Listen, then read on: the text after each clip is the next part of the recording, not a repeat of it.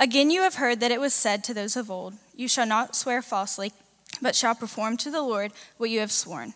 But I say to you, do not take an oath at all, either by heaven, for it is the throne of God, or by the earth, for it is his footstool, or by Jerusalem, for it is the city of the great king.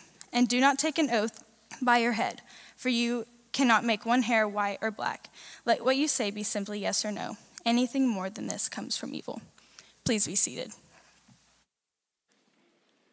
Amen. Well, good morning. Good morning. It is so good to see you. We are uh, we are rolling uh, away in the Sermon on the Mount. Uh, it's been uh, just uh, amazing thus far, and going to keep going this morning. And the deeper we get into this text, the more that I get concerned, and maybe it's just me, uh, but the more I get concerned that we can kind of get really, really, really focused in on one part and kind of lose the whole. So, uh, an exercise that I just did this week uh, that I thought, okay, I'm gonna, I'm gonna put this in the sermon, and, and uh, something I, may, I would encourage you to do oftentimes as well is just to kind of uh, reimagine the whole thing and, and spell it out in your own words. And so, what I've done is just stepped back from the Sermon on the Mount, and I've, I've thought about what we've said thus far, the context of what we've said thus far, the things that Jesus is gonna say later on, the things that are coming in the Gospel of Matthew, and I've, I've tried to envision myself in that place as as a, as a listener, as somebody that was on the hillside with Jesus as he, as he taught. And so I'm just going to read you what I wrote. And I, my, my hope is that this just kind of can fill your imagination as well so that we remember what is going on in the larger context as we read these words. Remember that Jesus is calling those uh, who have come into the kingdom through personal relationship with him to a greater righteousness. And it's a righteousness that is displayed in action, but it's action that comes as a result of a heart change. So there's a shift in the heart. The heart of stone has been made a heart of flesh, and we've been filled with God's Spirit. And the actions that come out are the result of that new life in Christ. So imagine yourself as one of the crowd. Jesus has come to you. Maybe you're one of the people that he came to in Matthew chapter 4. Maybe you were one of the ones that, uh, that, that Jesus came to, and in some amazing way, Jesus has touched your life with his grace. Maybe he's healed your body.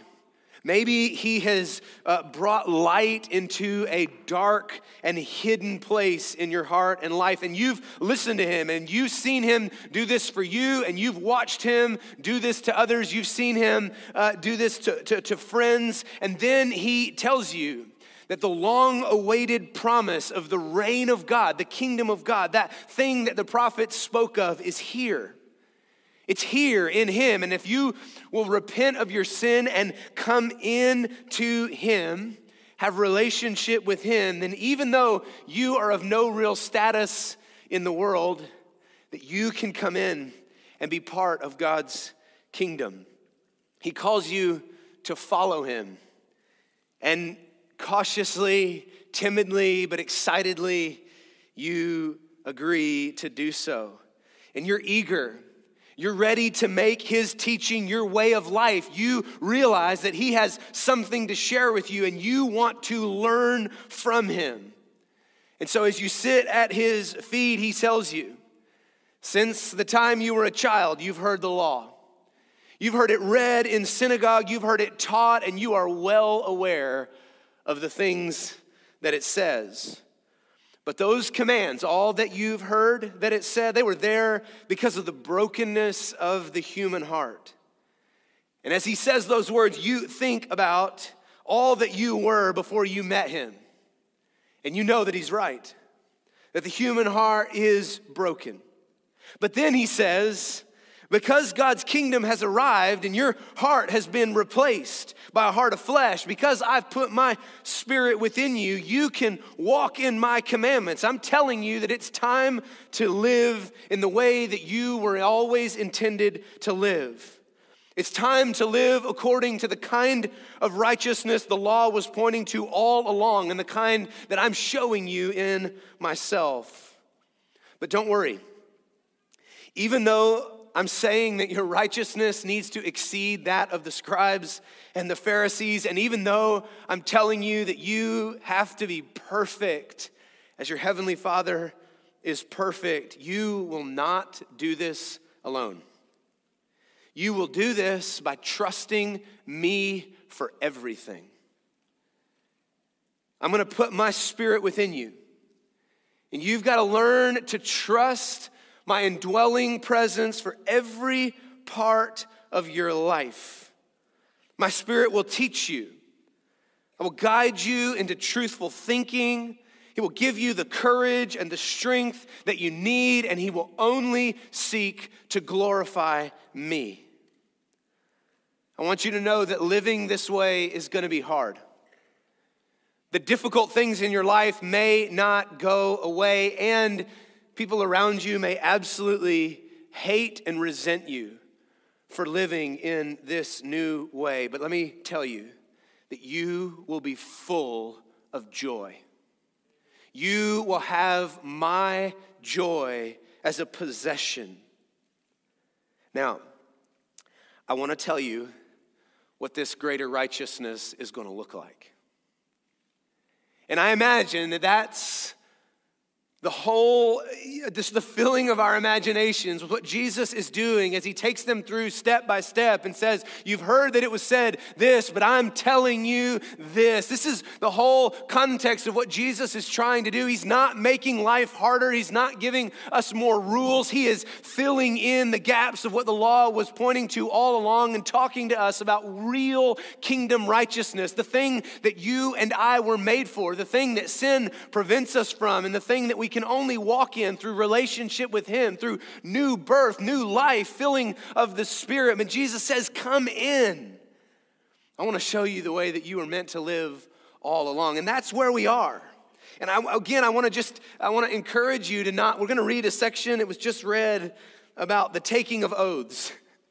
And I want to encourage you just not to go, okay, I can sit this one out oath taking is not a real huge part of my day you know? Like unless you're in the courtroom or something and and uh, you're like good you know the, the like the marriage and the lust and the anger like that was really hard but oath taking oath taking i can have a sunday off. No it's not what's happening here. It's not rules about taking oaths. Jesus is going to speak to something even deeper. So he begins in the way that he always begins in verse 33, he said, he said, he says that you've heard that it was said. Now, here he's not quoting from one specific place. What Jesus is doing, he's a pretty brilliant guy and he knows his Bible well. And so Jesus goes back into the Old Testament and he takes several different passages that relate to the swearing of oaths and he, he brings them together and he makes a summary statement about what the law required as it related to the taking of oaths. And he said, You shall not swear falsely, but shall perform to the Lord what you've sworn. That's the summation. Now, when we hear the word swearing, I think in our, uh, in our culture, we think about saying bad words. Swearing and oaths, it's not what we're talking about here. It's not what Jesus is, is talking about here. What he basically says is the law said that if you swear by my name, and we're going to get into what that means in a second, that you should do what you say.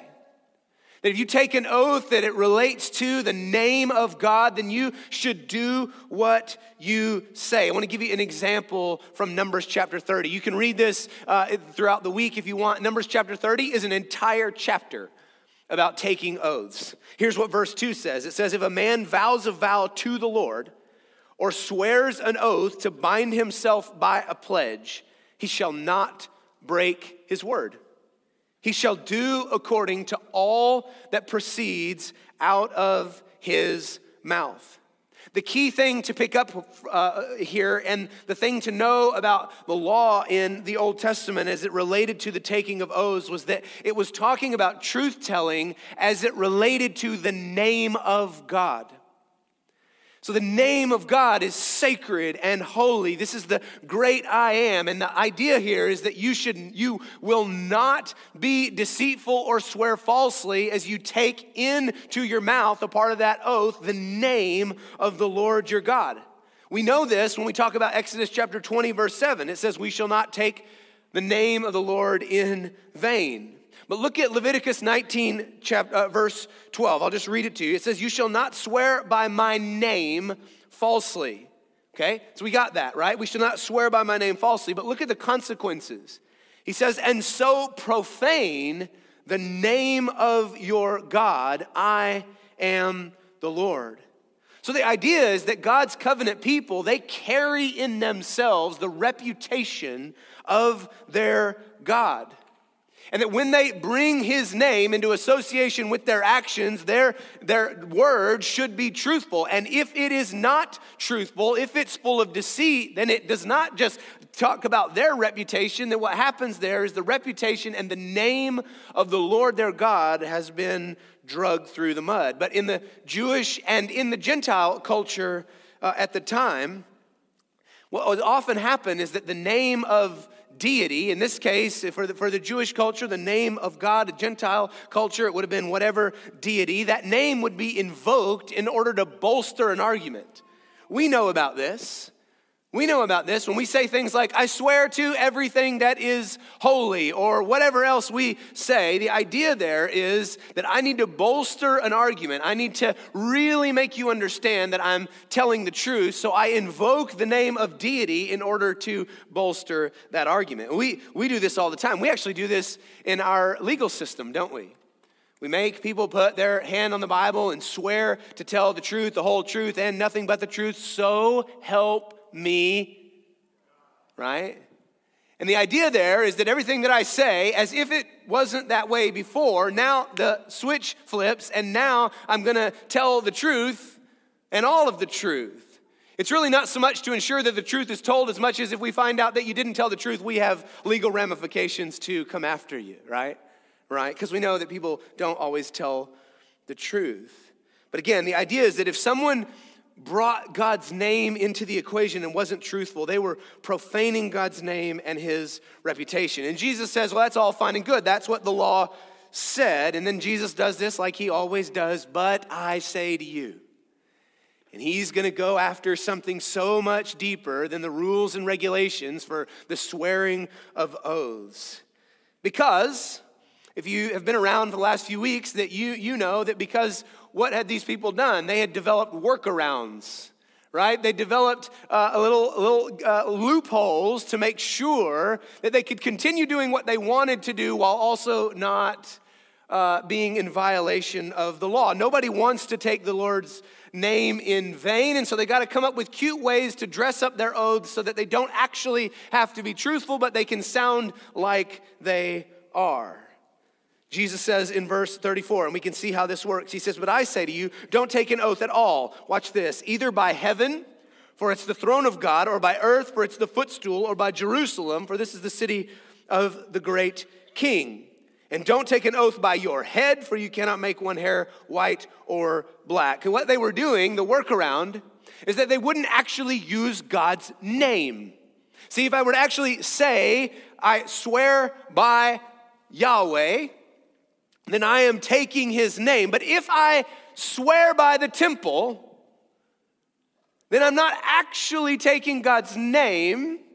So I'm not in violation of the command, but I'm also saying I swear by the temple so that you know it's essentially equitable to swearing by the name of Yahweh. I'm invoking something holy in order to bolster an argument, but also if it happens that my statement is not entirely true, I won't be held account for taking God's name in vain, right? So I get it both ways. I can lie and be deceitful while using something holy while not actually violating the command. See, aren't human beings great? Don't we do that? We figure out all the little loopholes. Look at this conversation in Matthew chapter 23. This gives you a little bit more of an idea of what was going on. In Matthew chapter 23, uh, Jesus, this is a, the seven woes of the scribes and the Pharisees, and Jesus is just going after the religious elite for all of their hypocrisy. And here's what he says. He comes, he brings this to light again in verse 16. He says, Woe to you, blind guides, who say, If anyone swears by the temple, it's nothing. But if anyone swears by the gold of the temple, he is bound by his oath. You blind fools, for which is greater, the gold or the temple that has made the gold sacred? And you say, if anyone swears by the altar, it's nothing. But if anyone swears by the gift that's on the altar, he's bound by his oaths. You blind men, for which is greater, the gift or the altar that makes the gift sacred? So whoever swears by the altar swears by it and everything on it. Now watch this. And whoever swears by the temple swears by it and by him who dwells in it. And whoever swears by heaven swears by the throne of God. And watch what he does here and by him who sits on it. What's Jesus calling them on? He's saying all of these workarounds that you're using in order to avoid using God's name, you're actually using His name. Because His name, He is the one that makes it all holy in the first place all of creation ends up finding its way, its origin point, back to the one true God, that which is holy. And so to swear by anything in order to invoke his name in presence while not naming him is actually naming him anyway. And you are a hypocrite and guilty of taking his name in vain. Jesus, though, isn't making new rules on oath taking. If you're like taking notes and you're like, okay, so gold, check, gift on the altar, check, I can swear by those things, that's not exactly what Jesus is trying to do. It's an odd point to us. Culturally, it's an odd point. We're like, Jesus, we get it. You talked about marriage, we get it. You, you, you talked about lust, we get it. We, you, you talked about anger, we get it. Why are we talking about oaths? This seems to be an odd thing in the context of the Sermon on the Mount. But the point is, and, and here's the point I'm going to give you the point, and the sermon's not over, so hang in there. The point is that the greater righteousness of the kingdom recognizes that all of creation is the Lord's. That's what Psalm 24 1 says. And so kingdom righteousness people are people who live open and truthfully in all that we say and do and have no need for invoking the name of what is holy because our lives are holy and truthful in and of themselves. Our word is enough because all of creation is His. But again, you may be thinking, why? But why? Why does that need to be in this Sermon on the Mount, these just select few things that Jesus is going to talk about. Why is that in there? Well, I've told you before, and I'm holding to it today, that Jesus is brilliant. Jesus is brilliant, and he knows that hiding and manipulation and control are deeply woven into the fabric of our fallen human nature. Jesus is pointing out the reality of our desire to control and manipulate two things. The first thing that we control and manipulate is what? Our own image. I want to control and manipulate what you see of me. It matters to me what you think. And so the first thing that I'm constantly trying to control is my own image. So much so that I even blur the lines. I'm not really sure who I am because I'm so bent on controlling who you see me as that I even get lost in who I really am. We control tons of how per- people perceive our own image. The second thing that we like to control, what, what do you think it's going to be? We control ourselves. Who else do we like to control? Others. We like to control others, and we particularly like to control others as it relates to the decisions that they make in regards to you and me. So if I say, for example, I swear to everything that is holy, I didn't do that, what am I trying to do? I am trying to coerce your decision making.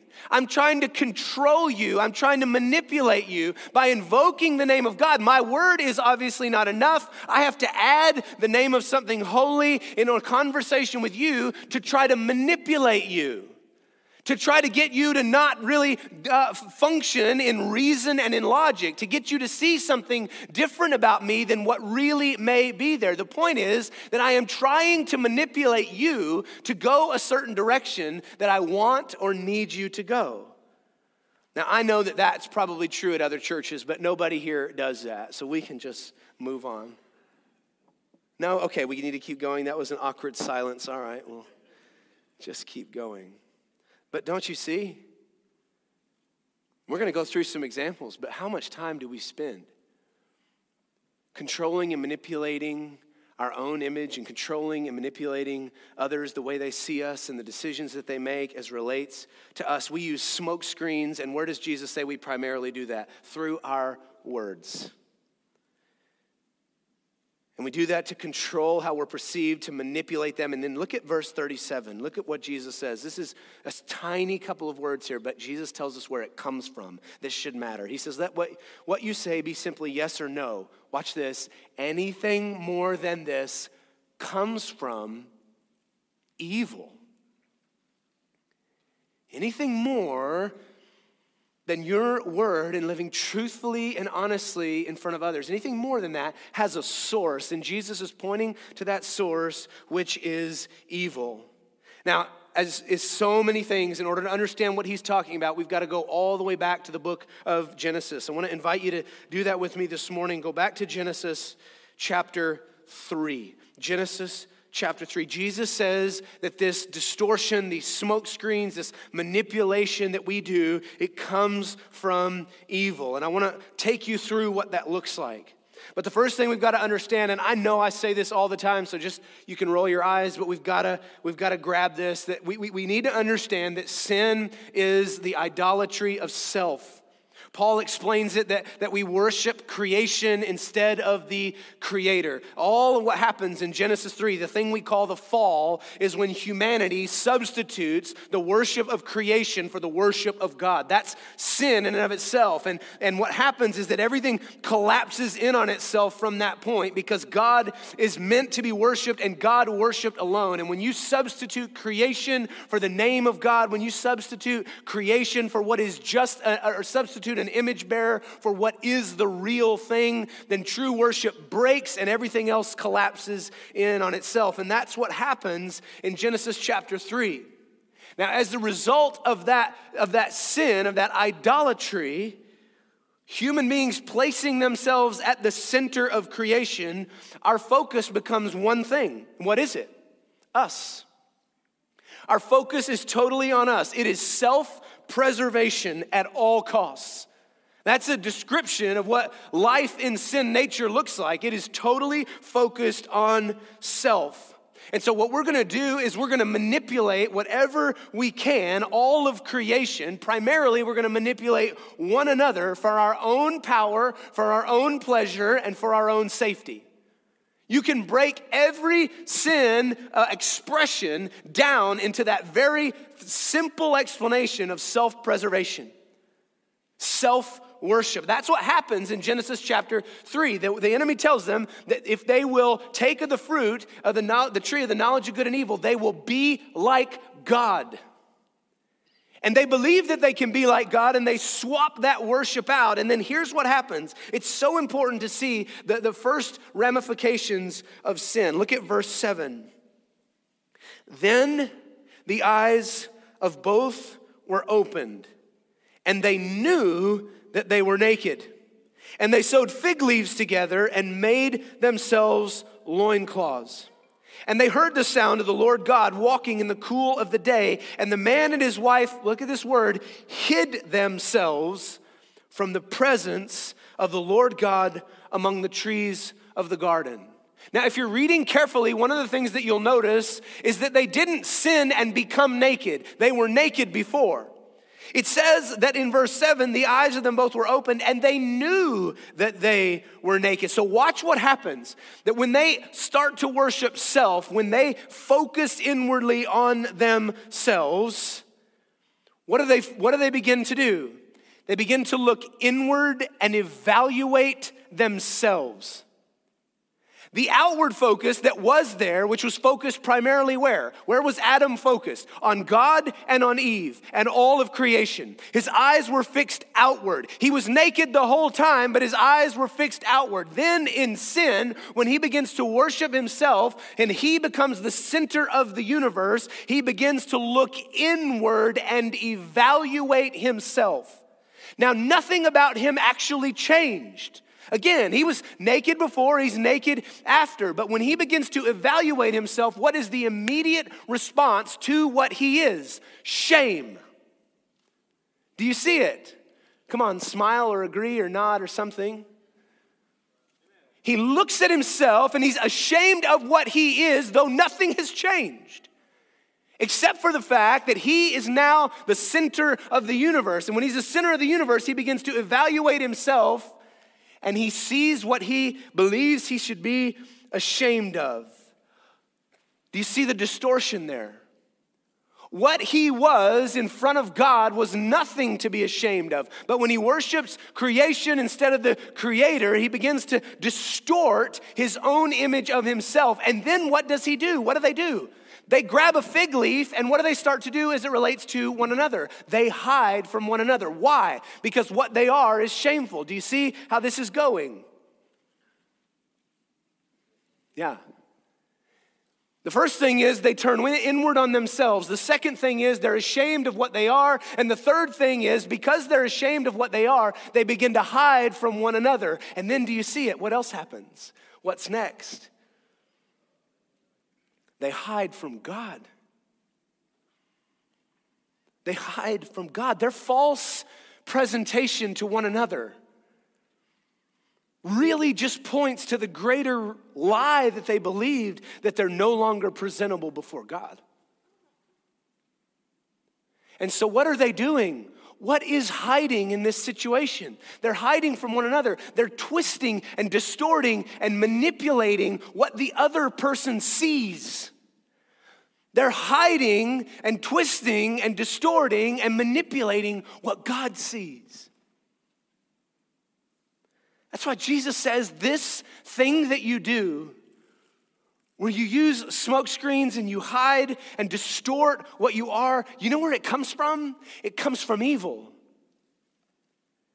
It comes all the way back to this Genesis 3 moment where you substituted yourself, put yourself in the place of deity, and moved God away from that. And do you see? Do you see the domino effect of that shift? How now you can't even be who you are in front of one another. You can't be who you are in front of God because you think that it's a reason to be ashamed. And so you hide and twist and distort and manipulate according to the image of yourself that you believe. Why? Because you think you're God and you have the idea of what you should be anyway. So you better convince others of it as well. You with me? Again, nobody here does that. So here's what we do listen to me. We spend our lives on the treadmill of posturing and hiding from one another. This is everywhere.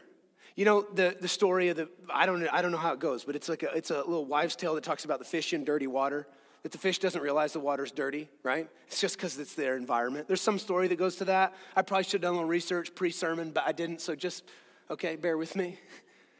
But the idea is that if the whole environment is muddy and murky, do you notice? No, it's what you live in. Spin and distortion and twisting and smoke screen, it's everywhere. We live in a culture that worships that. So it's really hard to see it. But the people from Switchfoot did, and they wrote a song. And I happen to like Switchfoot, and I'm gonna tell you a little bit of these, of these lyrics. I thought it was really awesome. It's an old album, kind of buried in there a little bit. And I'm old, so I like Switchfoot, and that's okay. All right, so here's what the song is called Selling the News. Listen to these words. It's a description news. Listen to these words. It's a description of culture. Tell me if this doesn't really, really track with what we see. America listens as the story is told, with the eye on the truth as the story unfolds. But the ratings determine which story was told. We're selling the news begging the question, mongering fears, stroking the eyes, and tickling ears. The truth is seldom just as it appears. We're selling the news. I want to believe you, I want to believe, but everything is in between. The fact is fiction. The fact is fiction. Substance, oh substance, where have you been? You've been replaced by the masters of spin who make good looking books and write history in. We're selling the news. Is that not a brilliant description of the culture we live in. Listen, well, our news outlets have learned, boy. And I, if you're in the news, like man, I just where it's still sort of good and pure is right there in the local space. You go outside of that, it gets really nasty. Our news uh, outlets have learned that facts don't sell, spin sells. We're sold a version of a story to elicit a certain reaction that keeps you around long enough to see the ads that pay the salaries. Political discourse Who's in for that, right? That's just a bunch of theater. It's all spin and distortion, and good luck to you if you know what anybody's really saying. I'm somewhat skeptical. Billions and billions and billions of dollars are made by tapping into our need, our collective need to tell a carefully selected story about ourselves. You know what that's called? Social media. So many dollars are made tapping into you wanting to tell a very, very selected, pre crafted story about yourself. They're tapping into our desire to twist and distort. I love this. What, what, what, do you think is one of the most popular forms of media today? It's video games. May not surprise you. Nothing wrong with a video game. We could get into that. I'm just, I'm not like, don't do the thing where you're like, I play video games. The pastor hates video games. I'm not saying that. Listen, listen. This is from an AARP article. What, what's it trying to do? I love this. I found this and it was like, this is gold. Okay, what's it trying to do? Convince you 55 and older that video games is where you need to spend your time. Here's what it says Why is this good? Why is this good? A good game, listen, lets you not only depart your reality, but create a new one. You're not restricted by your age, your height, your gender, or physical abilities. Maybe you can't sink a free throw in real life, but in a game of NBA 2K1, you can go one on one with Michael Jordan and beat him. You don't want to live in the world that you're in? Good news, you don't have to. You can twist and distort and make new however you want it. And we are lining up in droves for that. Even Skittles does it. I'm gonna run out of sermon time, but I'm gonna start on Skittles, okay? Even Skittles, I know some of you are like, not Skittles, where's the, right? And I wanna say at the beginning that Skittles as a brand would argue with me on this, okay? I'm not this is kind of like conspiracy theory stuff I'm throwing at you right now, all right? You ready? Smile, it's a joke. Okay, okay. Test after test, even one conducted by our very own uh, Max Weems, have shown that if you lay all the colors of the rainbow out, you just lay them out. There's all sorts of colors. Kids, do not eat that one that's been on the floor. All right, all of them are out here. They all look different. And I bet you have a favorite flavor. But I bet you, if I were to cover your eyes and pinch your nose, if you lost sight and smell and you started eating them, you would not be able to find your favorite flavor. Why? Because it's all a smokescreen. They're actually all the same on the inside.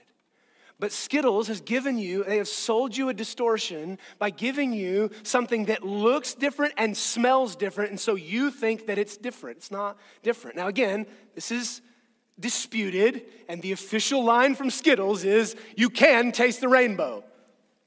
You make your own choice, okay? But the point is, that's what we live in, man. We live in a distorted reality. And also, parents, sorry, uh, we did give your kids bags of Skittles. Sorry. But do we do that individually? We love to point at culture. Do we do it individually? Oh my goodness, how often do we embellish our stories? How often do we name drop so that somebody's image of us changes? How often do we tell the version of the story that makes us look the best or the least bad? Right? We like to leave out parts. Sometimes we even change the community that we live in so that we can retell a story with the spin that we want. They don't know what I am, and so I'm coming into a new community. I can tell whatever version of this story I want. And here's even the harder part we even do this using God's name. How many times have we said, The Lord has led me to dot, dot, dot? How many times have we made our case in front of somebody where we've said, Listen, I've really prayed about this, and here's what I'm gonna do? Now, does the Lord lead us to make decisions? Look at me. Yes, He does. Should we and ought we to pray all the time, as the scripture says, without ceasing and seek the counsel of the Lord as we make decisions? Yes, we should. But how often do we just use those words to convince somebody else that where we're going is the right way? I can't tell you how many conversations I had when I was college pastor with students in a relationship that would come to me and say, I feel like the Lord is leading me to break up with this person. And I wanted to go, No, He's not. The Lord doesn't just randomly, haphazardly come into your life and go break up with this person. If that's the case, that's probably because the relationship isn't healthy and what you're experiencing is conviction of sin. You're uh, making an idol out of this relationship. And so you are hearing the voice of the Lord, but it's not God coming in and going, Boy, I sure don't like Jim Bob very much. You ought to break up with him. But that's what we tell Jim Bob because we're not we don't have a spine enough to say that I've compromised my convictions. I'm not walking in what God has called me to and this needs to end. I need to step away. I need to repent. We don't have that kind of spine, so we hide and twist and distort. You with me? We do it all the time. And listen, I love you. We, we even do it sometimes by showing up in rooms like this.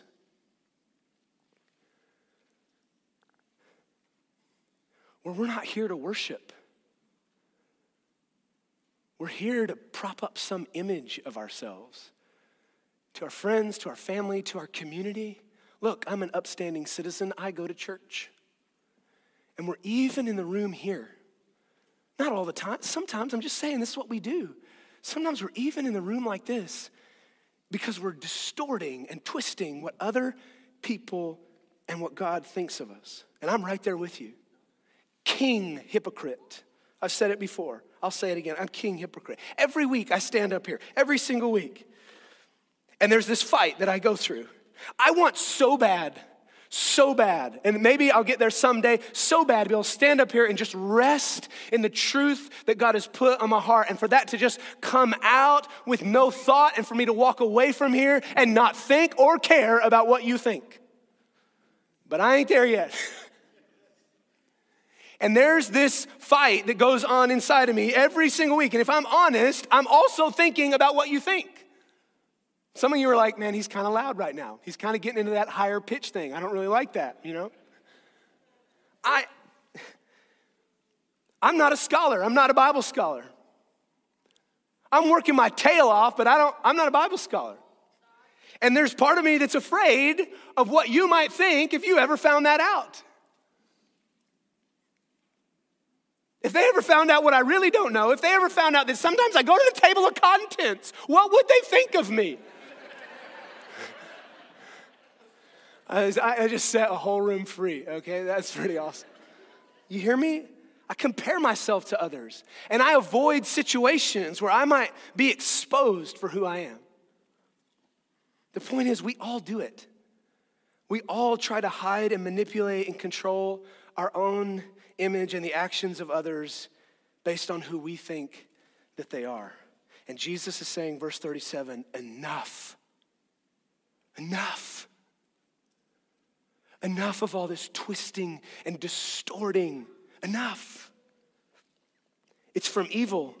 And the people that come into God's kingdom through Jesus, they have to live on a different plane. These are people, you and me in Him, are people that don't have to hide from one another.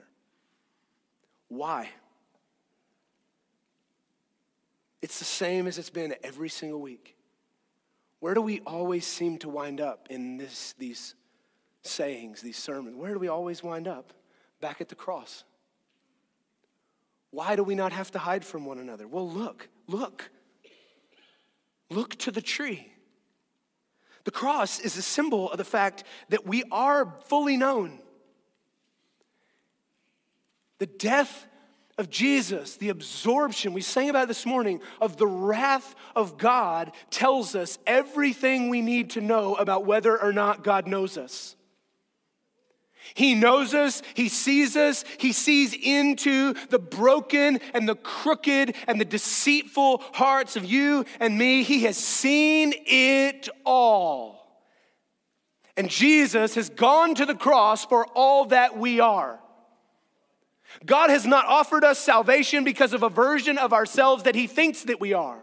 Jesus went to the cross because of the reality that He knows exactly who we are. Full of sin, objects of God's wrath, and apart from Him. He knows exactly who we are, He knows exactly what we've done. We are fully known. But the cross also tells us that we are also, in being fully known, we are also fully loved. Why? Because the, the cross is the place where the Lamb of God laid down his life for your freedom. You wonder what value you have. You wonder whether or not you're loved. He knew everything about you and died anyway. You didn't fool him, and he gave himself fully to us anyway. We've got this really crummy lie floating around in our culture that tells us that freedom and happiness and life is found in just tapping into who we really are. If you could just, you know, bore down in there somewhere deep enough, you might find out who you really are. And then if you'll just, and you'll feel it, you'll know, you'll feel it, you'll connect with it. And then if you'll just express that, that's, that's where life is. Scripture says, no, no, no, no, no, no, no, no. because who you really are is not who you were intended to be. Who you really are is an object of wrath, a rebel, one who has declared God as unfit and who stepped into his place on your own. That's who you really are. And we are living in the reality of the collapse of human nature on the reality of our broken worship. That's who we really are. And it's not who you were intended to be. You weren't intended to have to live behind distortions and smoke screens. But the reality that there is a God that fully knows you and fully loves you, and so has paid the price that you might be free, that's what we're looking at this morning. And that coming to Him in our sin and an honest admission before God of who we are and allowing Him to take that and make us new, heal us, and forgive us allows us to step into who we're created to be. We don't have to hide and distort one another because God has already known us and loved us. So I can live openly and honestly in front of you, blemishes and all. And that's the invitation. That's the invitation. The gift that He has given us is not that He's hidden the truth of who we are or ignored it. He's owned it, He's known it. He's loved us anyway, and then He's given us a gift of life in return. And I, what Jesus is saying here is if you and I were to really grapple with the reality of God's love for us, then we would stop having to hide from one another. And to come into God's kingdom in Jesus is to wrestle with the reality of how much you're really loved. That you are known and loved. And in that scenario, there is freedom. Perfect love casts out fear. Would you stand?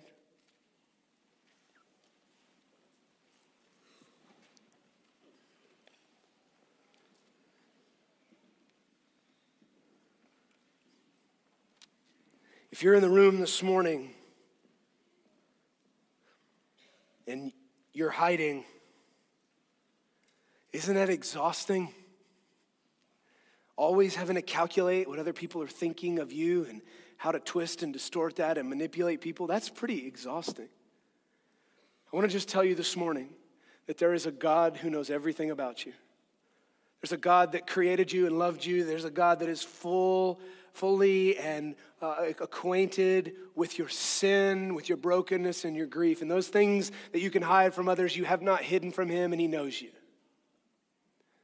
And it's that God that gave Himself for you, and this morning is inviting you to lay all of that down and to come to Him in relationship with Him, come to the place where all that has been paid for and where you, by the grace of God, can receive new life in return. The invitation is just would you come to Him?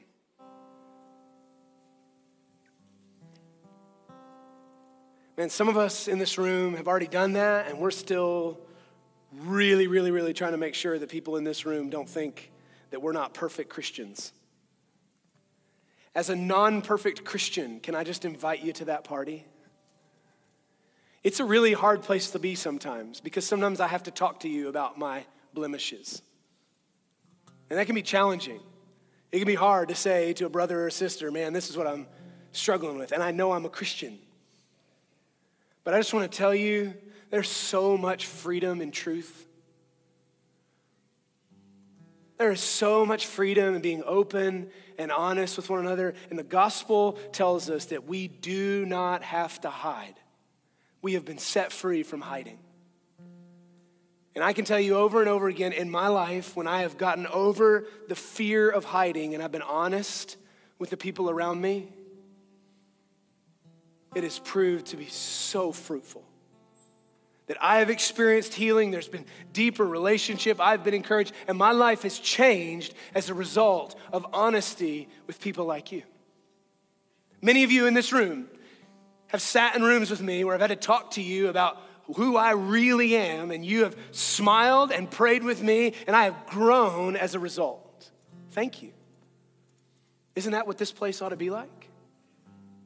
I just want to invite you this morning to honesty. If you need to be honest with God about some things this morning, you just need to be up here and do that, great. If you need to go to a brother or sister and be honest with them, great. Whatever that looks like, I want to just leave that to you to deal with. Holy Spirit, we pray as we do every week that you would lead and guide us. We don't want to manage our own lives, we want to surrender to you. We want you to heal us and to set us free. We want you to speak to us about what we need to do, about the things that we need to surrender. Pray that, that truth will be evident this morning and that we would come to you for grace and peace and forgiveness. In Jesus' name.